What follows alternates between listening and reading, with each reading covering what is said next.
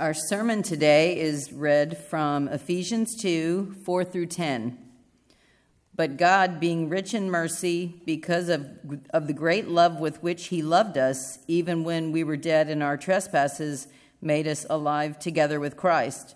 By grace you have been saved, and raised us up with Him, and seated us with Him in the heavenly places in Christ Jesus, so that in the coming ages He might show the immeasurable riches of His grace in kindness towards us in Christ Jesus. For by grace you have been saved through faith, and this is not your own doing, it is the gift of God, not a result of works, so that no one may boast. For we are his workmanship, created in Christ Jesus for good works, which God prepared beforehand that we should walk in them. This is the word of the Lord. Thanks, Thanks be, be, to, God. to God. Thanks be to God. One of my favorite parts about Bible study and preparation for a message is translation. I, I just enjoy translation work. I, something about it, it, it, it, something about learning another language or learning how another language is talking or communicating. I heard recently by a wonderful uh, um, interviewer, his name's Lex Fridman. He was talking about learning Russian. And he was talking about, he, he himself was Russian, and how the Russian language, certain languages have patterns of thought, they just have ways of thinking. Sometimes, it, and he was, he was kind of reflecting, I guess, kind of anecdotally, that for him, Russian had a way of talking about death, that the, the, language would talk about death in ways that, that were, were it, it, was, it, it was almost like it was built for it. And so when you read things like uh, the Brothers Karamazov or Crime and Punishment, you don't get, you can't feel how the language itself, the language itself is just, is there present. I, I, I'm just talking about stuff I don't know, obviously. I can't read Russian. But interpretive work and interpret and, and, and, a good a good translator i'm sorry a good translator can take the words can take the syntax can take the ideas can take the sentence structure can, can communicate so much but what the translator can do is the translator can't communicate, though, the, the, the, the, everything that the writer, the original writer, in this case, Paul, everything that he thought, felt, experienced, believed. Like, what was his worldview? Like, what did he think about the sun, moon, stars? What did he think about the, like, what did he think about all the things around him? And you, you can't capture that in a translation. You don't know, because you don't know. You don't know so much. So, what do you do? What do you do for that? Well, you go, you go, you go all over the Bible. You, you, you, you devour and you, and, you, and you lay seeds to the whole counsel of God in order to discover how truth controls truth, how truth interprets truth. And you take what's clear through, through, what, uh, through what's not so clear and interpret it through what's clear. One of the things I want to do, though, I, sometimes we can dare. Sometimes we can step a little further past the words and, and dare to think or imagine that we know what that world is. And I think we can do that with Paul because we have so much other material, both in the scripture that he wrote and the scriptures he read. But, uh, but let, uh, I'm kind of intrigued. I'm going to be doing this a little bit today, just wanting to kind of, because I think there's more being said in this text than we're necessarily getting access to. I think you'll see, hopefully, see what I am saying. Well, just right off, the, right off the bat, let me begin as I'm painting a picture. I want you to walk into Paul's thinking. Get this idea of walking into Paul's thinking with me. Take a look here at the first, at the very first question I want to, the very first thing. Look in verse 8. In verse 8, he uses a metaphor. We are seated in the heavenly places. Then look in verse 10. He uses us, he talks about us walking in good deeds prepared beforehand for us. So, which one is it, y'all? Are we sitting or are we walking? Are we sitting or are we walking? Are we, you get the point, right? Is Paul mixing his metaphors? So, is Paul not able to understand that one metaphor, these metaphors don't necessarily line up very well? uh, which one is it? As I was kind of unpacking that idea, it, it, the word seated, the word seated comes up. Something, I think there's more in the text here than we might see at first. And that word seated, oh, I, there's three words there, there's three words there. And, and it's impossible to capture in English what's happening in the Greek.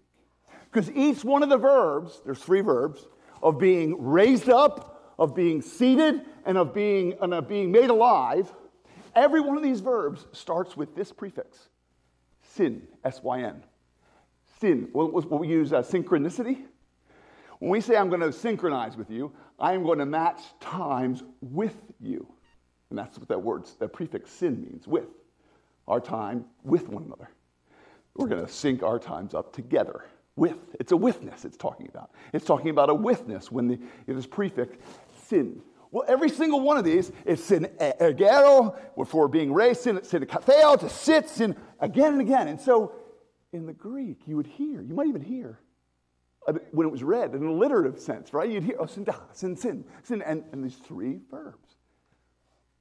And then all of a sudden, as I was reading the verbs, I, what I hear, and what I see in this raising, seeding, living concept is the with, the with it appears from Paul's syntax, from his use of language, that he believes that there's possible for a, kind of withness for you to have with God, like an immediacy to with God, like a, a witness. What is that witness? What is it? And then I'm thinking, as I was, as I was unpacking the text, when we look at that word seated, look at that word seated again. In English parlance, in normal English parlance, you could properly use, the New York Times would use language like this. The word seated, if somebody is seated somehow, it means they've been given what?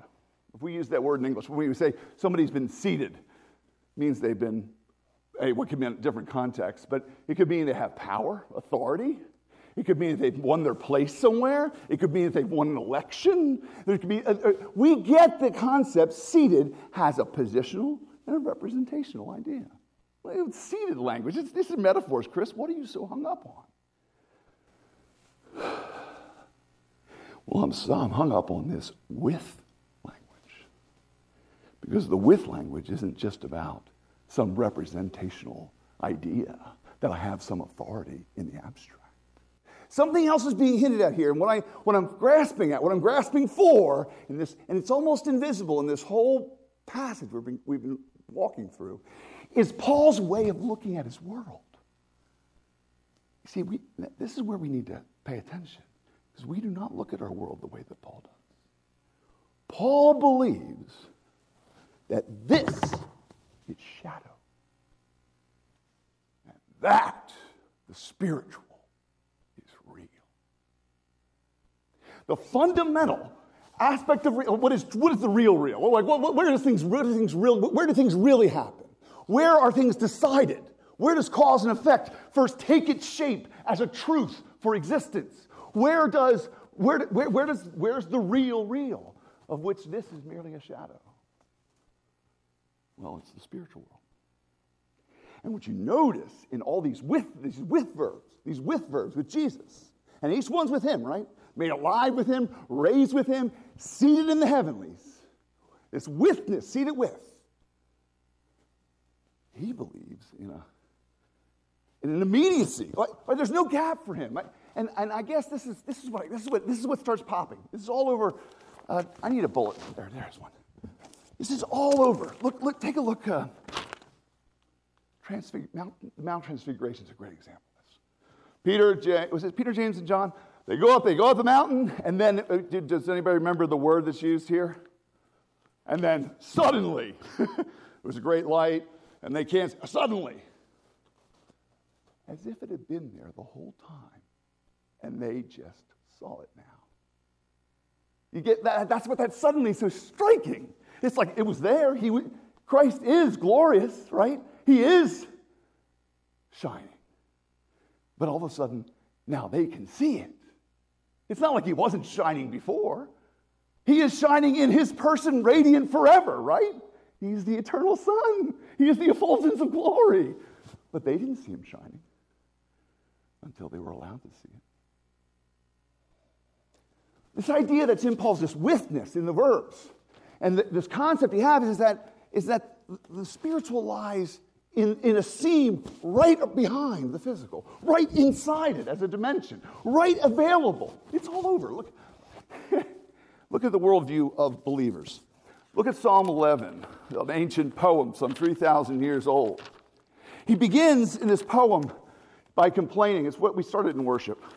It was uh, a, call to worship. Where is it? Yeah. It's on page four. And he complains about people saying to him that how can you, what does he say? How can you say to my soul, fly like a bird to your mountain, see how the wicked bend the bow? And he's complaining that people are telling him, run, because people are wicked in this world. Run, because when the foundations are destroyed, that's a chilling verse, isn't it? When the foundations are destroyed, what can the righteous do? Listen to the world that David lives in. Where does David live? Where does David live? God is in his heaven. That means everything's okay here now. There's no scene. You see, there's no, there's no gap. There's no gap between, between, between David's world and the presence of God in his heaven. God isn't removed by being in heaven, in other words. He is present here by being in heaven. Because he, that, that, that's, that, that's strange, isn't it? Isn't that strange? That's a strange way to kind of think about reality, but it's the only way to understand these texts. Because you're being invited, you're being invited into real joy and confidence in Jesus. That there's something real here, not something suggested to encourage or mythic or, or imaginary or a comfort that's supposed to make you go to sleep at night like a fable. No, he's saying this is the real, real. Uh, this happens all over the Bible. Um, we, look, we looked at Isaiah 6 in the year that King Uzziah died, I saw the Lord high and lifted up. Where He was just working in the temple. He looked up and there's God. The scene. There's no gaps in the scene. There's no gaps. There's nothing separating from intimacy, real intimacy with God. That is amazing. So, what does this mean? This is all buildup. That's why the seated language is so powerful for us right now because of this. All this is a build-up, and then we're going to get into, I, I hope, is some practical workout. How we can, how can this encourage us? But this last thing I want you to see is this: we are participants. You are seated, each one of you. You're made alive, raised up with Him. We are participants. Each one of you sitting here, me speaking, me talking, we are participants in the ascension ministry of Jesus himself. Right now, right here, right here for us. Praise him. Uh, there's this idea, and it, it, it, this is idea, sing, sing, I love this idea, sing agero, which is this idea of energized with, almost like energy with. To be made alive, it's not made alive, but the, uh, one, of the, one, of the, uh, one of the words used there. I, I just, there's a picture here of us being invited into seeing, and what, Paul says here, sees here, is we, as us, Jesus is doing a ministry, living ministry now. That's why First Pres is here. That's why we're all here right now, because there's a ministry happening in heaven. Oh man, I feel so relieved. like, I, I, if I think about it, what a relief for me, right? What am I worried about?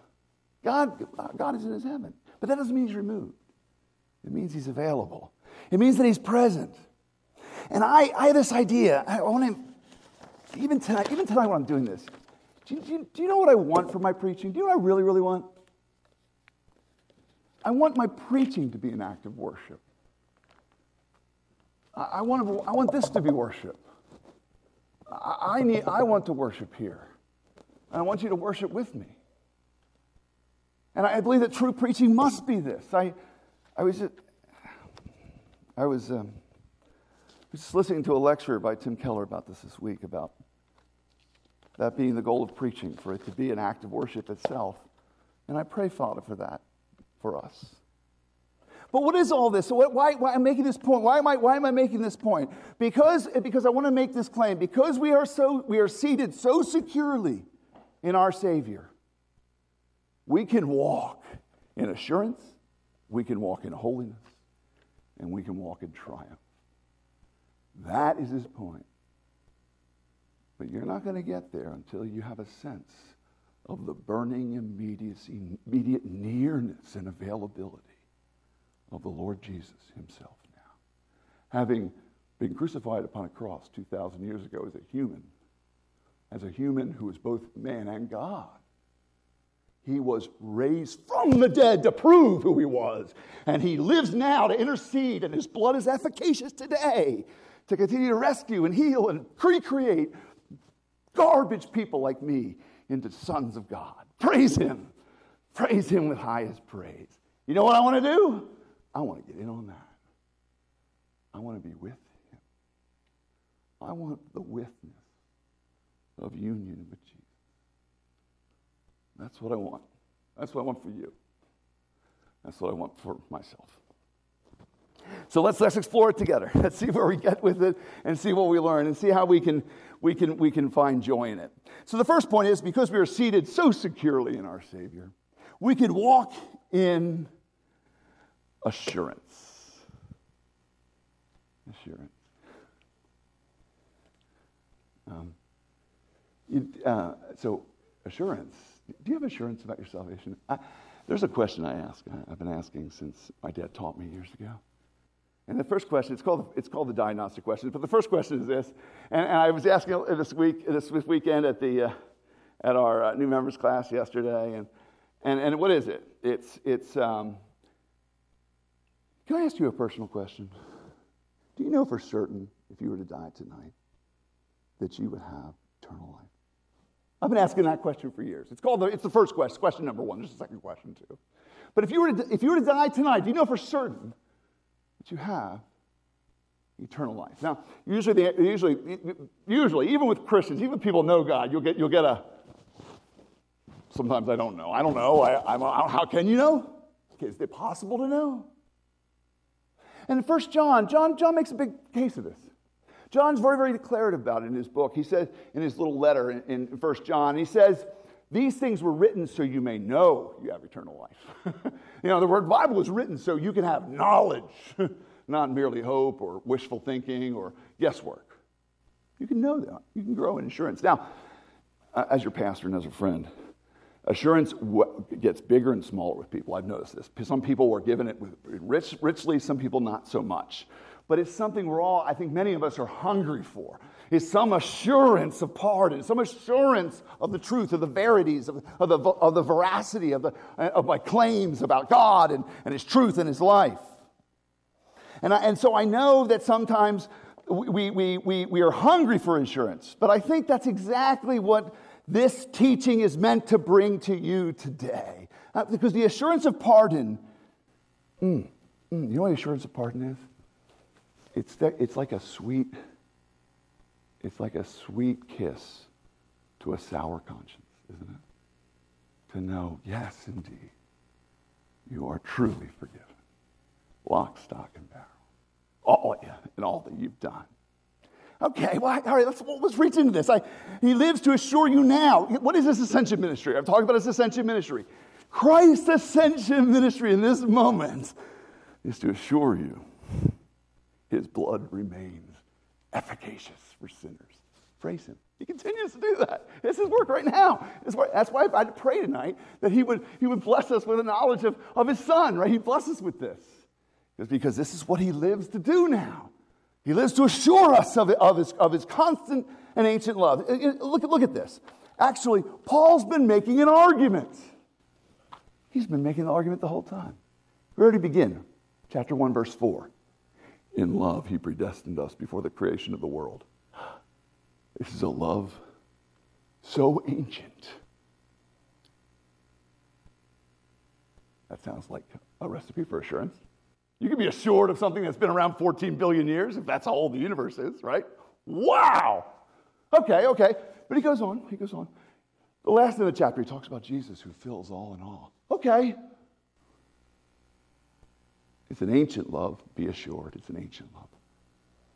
Be assured it's a vast love. And as you grow to discover that the, we can we discover now, we can look out and we can recognize that the universe itself stretches for some 92 billion light years of observable universe. And God is saying through, through his servant, uh, what did he say to uh, Abraham? Count the stars if you can, because only then will you have the beginnings of a knowledge of how great my love is. The argument Paul's making is God's love is vast, God's love is ancient. And with these with, these with verbs, raised with, seated with, mm, made alive with. Well, what's the third part of his argument? God's love is vast, it is ancient, and it's personal. Praise him. Praise him with highest praise. And it invites you in, and it beckons, and it embraces, and it welcomes. Such a God. And so, this witness of Jesus, the three times over in the three verbs of being made alive, of being seated, and of being raised up, the with, you know, it's funny, we all come back to the deep secret of Christianity. The thing I always am so surprised that people don't get is that Christianity is not about you managing your guilt problem. Praise God, it does that. That's not, that is the simplest thing it does. Christianity, the Bible offers you that you will be one with God. Union God Himself. The witness of every verb in this text is a promise that God has offered you intimacy with Him. Ah, that's wonderful. You hear Him beckoning in His love. Ah. How could, a, how could a being of such ancient power and size care about my day? well, praise him, he does. And so Paul continues to advance his arguments. So, what is his argument then? Then here for this. Well, we were looking at God's wrath before. We were looking at God's anger. This text, that began in verse 4 here, ends, the previous text, the previous verses end, you are by nature children of wrath. Huh. You see, the cross is an ancient instrument of torture, right? It's an ancient instrument of torture. The Romans were very good at coming up with torture. We're going to look at another one tonight. But that's one of their instruments of torture, was the most common one, the most successful, was the cross. Well, well, the God man Jesus, this human God man person, this unique individual of all history, comes and dies executed upon such an instrument and then rises from the dead in order to buy me life, to save this woman, and to save you, and save us all, right?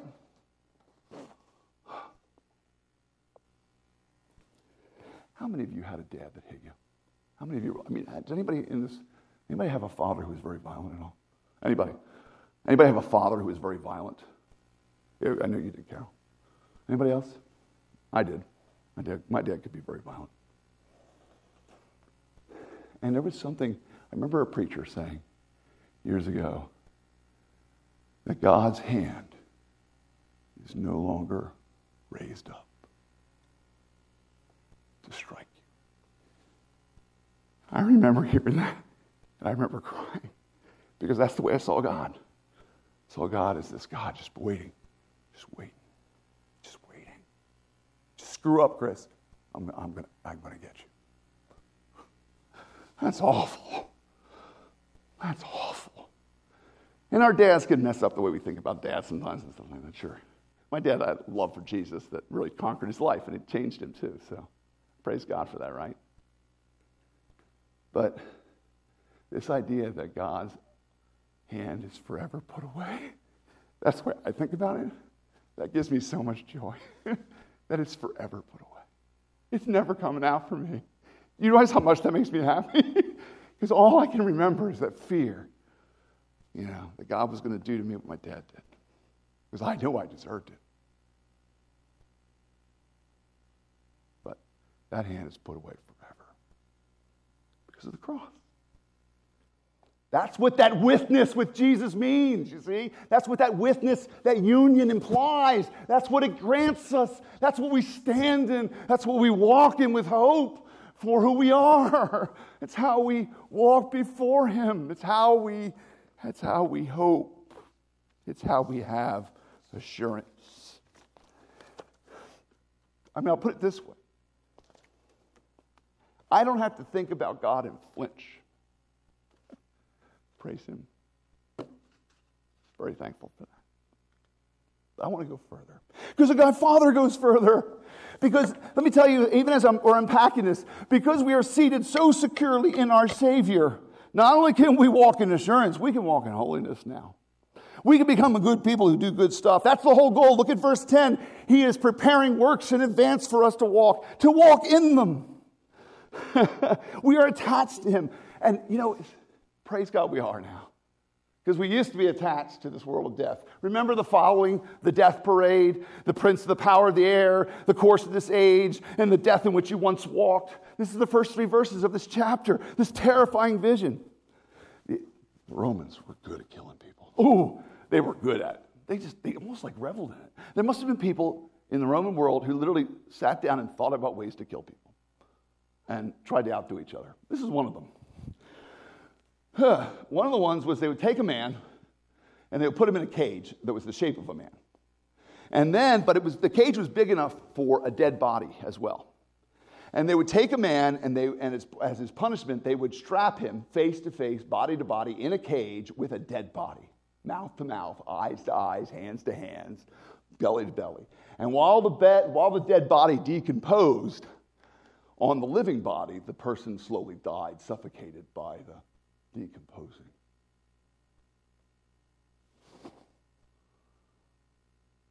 That's nasty. That's terrible. What an awful thing to do. Pretty good description of what we're like without Jesus, though.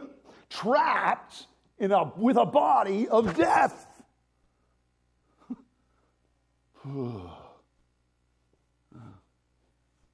That's not me anymore, right? That was one, you were once that, right? But God the great love disruption has come. Verse 4 But God has come with love and to disrupt. And what has He offered us? Complete salvation. You see, that witness in every one of those verbs, you do nothing.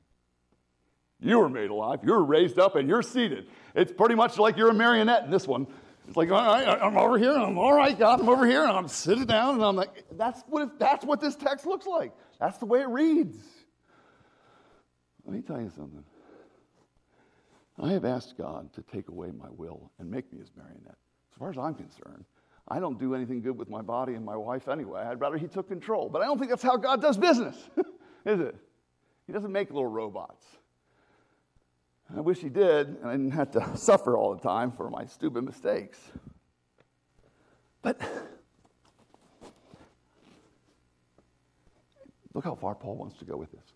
Paul wants to make the point so strongly with you. He wants you to have an idea that you are with Jesus and Jesus is your holiness, that you can't do anything, right?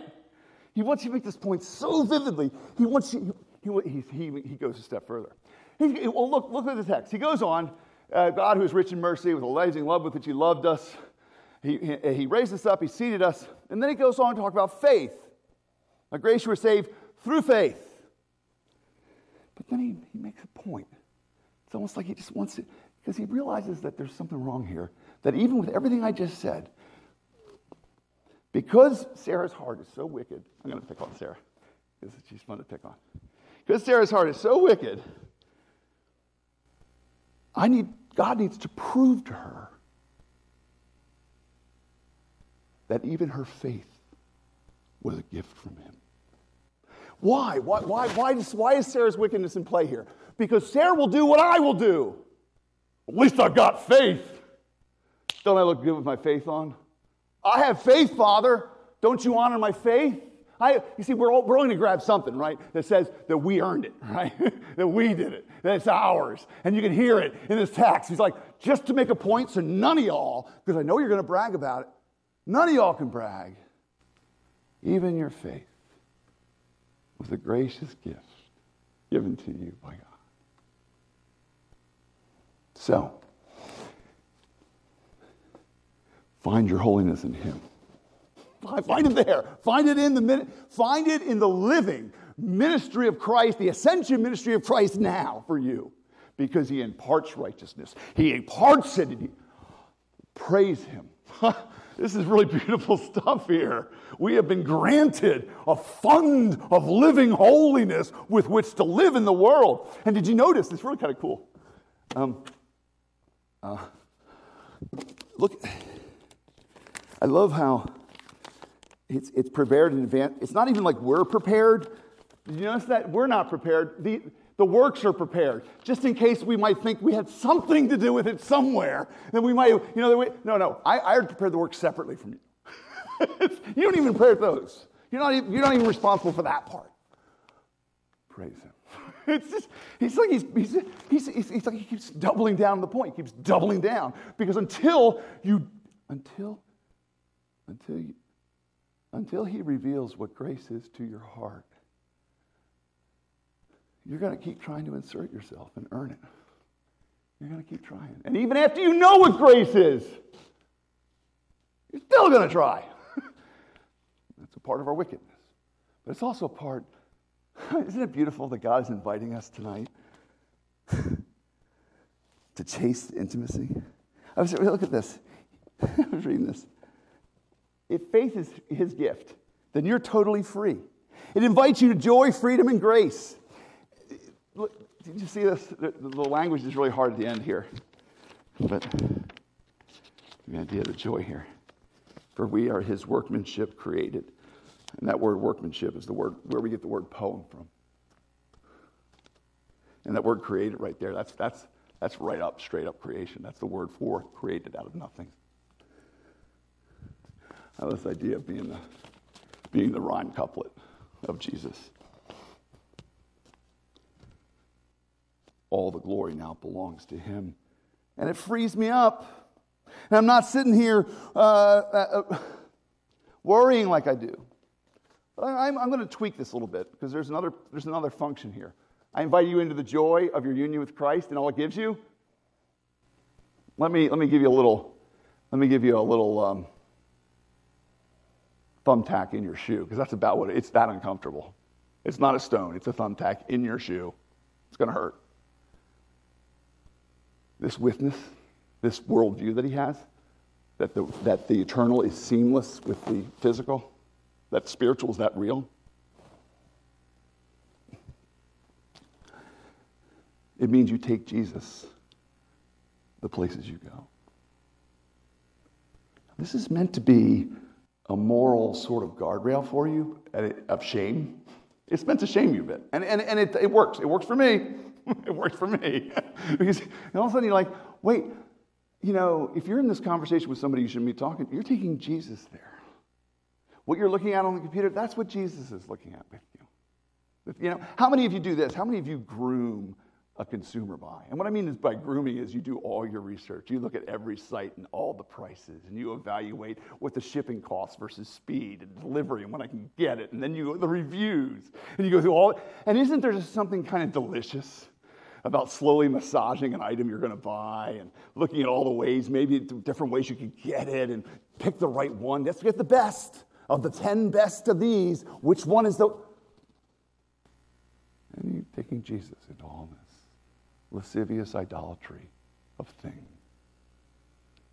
And, and I don't say this to make you just feel bad. I, say this to shame, to shame you so you'll turn back to him. You know, like, and, and it, it, can, it can keep you from great evil. It can keep you from real evil. Because, uh, uh, you know, let's, let's, not to put too fine a point on it, but things like adultery and real theft and really, these are real temptations for everybody in this room. And if you don't think they are for you, then you don't know what you're talking about. But knowing that Jesus is so with this witness, it can cause you to, I don't want to do this.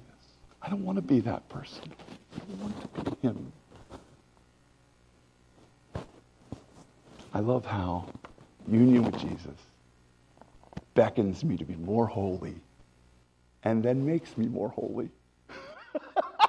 I can't lose. What a Savior. What a wonderful God. Because it gets better. We end with triumph. We end with triumph because we are seated so securely in our Savior, we can walk in triumph because we finally get it.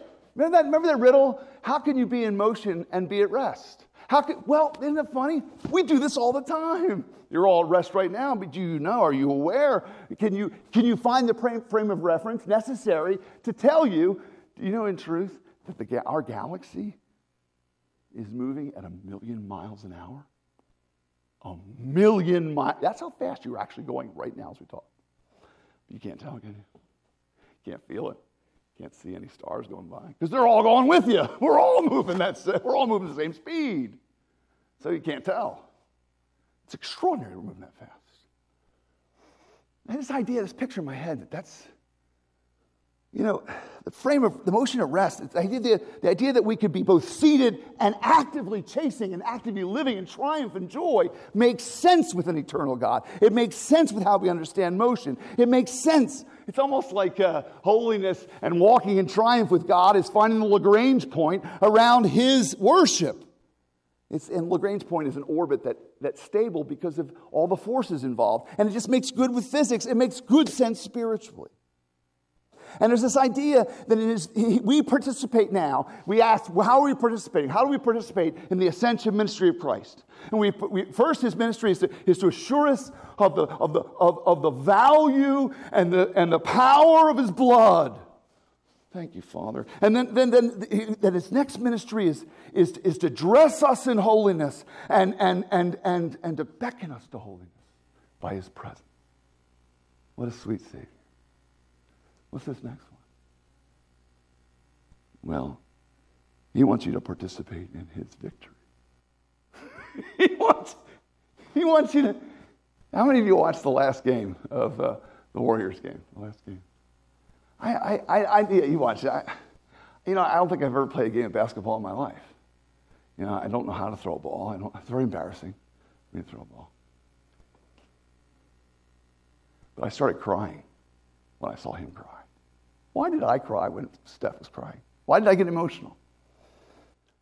Because I, there was a witness there, right? Like, even though I'm not a part of his victory, I live in San Francisco, so I'm like a little tiny, tiny little bit of like a little smidgen. I'm like a little, little sub footnote of a footnote, you know? Maybe, not really. But I can claim it. I can, I mean, I can live in it for a second. I was watching Steph Curry. I mean, the amount of passion, wind, joy, almost like physically, he felt, he, he almost looked like he wanted to, it almost looked like he wanted to tear out of his own body. He was so excited, so thrilled, and so joyed. And I get this picture. That is, man, what's Jesus like? All right, he won a game. He, threw, he, shot a, he shot a ball into a, into a round circle more times than other people did. Woo! My Savior walked out of a tomb. Bam! the Lord who created the universe took cause and effect and played with it like it was a toy. And brought the hope of new life and eternal life to us in our suffering. Praise Him. Victory. This is, a, uh, this is where the, I was always preparing even the message. I, I, just get a sense of joy. And, and this idea that I can be in motion and at rest. And it don't even occurred to me. You know, I think there's a secret here, and I really don't know how to say it. I'm not sure how where it is biblically. I, and I can't believe I'm going to say it anyway, but I think it's biblical. No, I know it is. Listen to me here. Because one of the things I've learned, it almost seems like this is ironic, right? Or, or not ironic, it's uh, paradoxical. The more at rest I am in Jesus, it feels like the more I'm moving. Isn't that funny? Like those opposites work that way. The more I've doubled down in trust, worship, and, and surrender to my Savior in His arms for whatever He, let, let, the, let, let the hand that blesses me be the hand that strikes me, and I'll bless it anyway because I praise Him and I love Him. Oh, wow. And it seems to me that it just makes sense now. And, it's, and so, you guys, um, I, am just going to close with this. I was going to talk about something else, but I, I that one, leave that one for later. Because it kind of comes down to this. I, I want to, I want to invite you all into, into the experience of prayer that I'm having, that I've had with Corey, I've had with Ted, in our as, as elders. And I, I, I think it's just the beginning.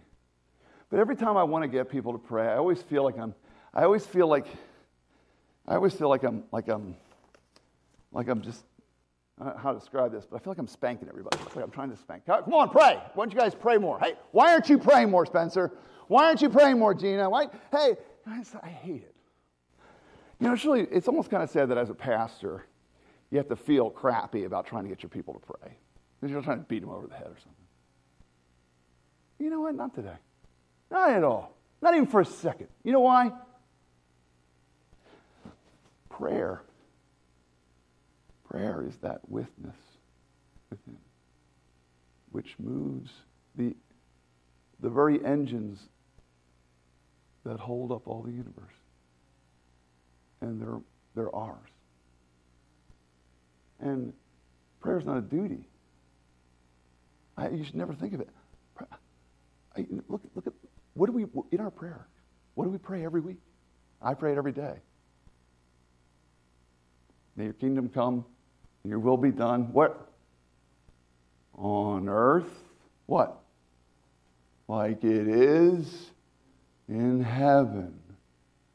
And even in our own prayer life is the promise that heaven and earth can be one. You see? We're praying for it all the time. I am looking for a work of God's Spirit. I'm going to put it out right now. Right now. I am ready. I am ready to fast and pray on any day of your choosing, if you want to do with me, if we schedule it beforehand, because I want to get about the business of the ascension ministry of my Savior. I want to labor with him, with you. Maybe it's a desperate act because I don't know what else to do or what else is going to work. Maybe it's an act born out of the fact that my brother Luke, who has told me he's going to kill me at least 20 times in the last four weeks, keeps living when we pray for him. And I keep wondering if Jesus is not just telling me, I have so much power on my, my hands for you all. Why don't you come to me? And we, we don't come. Our materialism or unbelief. I don't, I don't know what your reason is and what your. But you know what? Let's change. Let's turn from that. Because this text is inviting us. Paul is even telling you this. He's really showing you his prayer life. You know that. This is all about a prayer. This is all about a prayer he's praying. This is all about a prayer he's praying. I want to, I want to pray that. You know, and I told you this last week. One of the things I've been doing lately, and I want to encourage you as you go out there. You know, I get to a point where I can't say anything to God because I don't know what I want. I don't know what He wants. I don't know if what I want is even good. And I don't know how to think about it right. Do you know what I do? Did today. Go, Father, I'm praying. I'm, pr- I'm praying whatever Jesus is praying right now. I say yes. I join it. Would you answer my Savior's prayers for me? Because they've got to be good. they've got to be good, right? they've got to be the best. All right, I want to do that prayer with Jesus. I want you guys doing that this week. I'll ask you about it next week if you're doing it. And I want to know when you're going to get up off your duff and agree. Let's, let's get down to it. Do you want to get? Do you want to meet before this time next week to pray? Well, we're not meeting next week. Well, uh, how about we start meeting earlier before this time to seek Him? Because listen, I don't know if y'all have been paying attention to this generation or this world or this age, but the world's kind of going to hell right now in a really bad way all around us. And I just, I'm feeling more and more I just want to lay hold of him. I just want to lay hold, I just want to lay hold of him. Why? Because I'm seated so securely. And now I can walk. Assurance, holiness, and triumph. Let's pray. Dear Father, dear Father, I thank you for your words forgive us for living in, in such a flat and foolish universe where we think we know everything because, because of uh, physics or whatever. And here you are, the living God, present in this room. You're right here with us.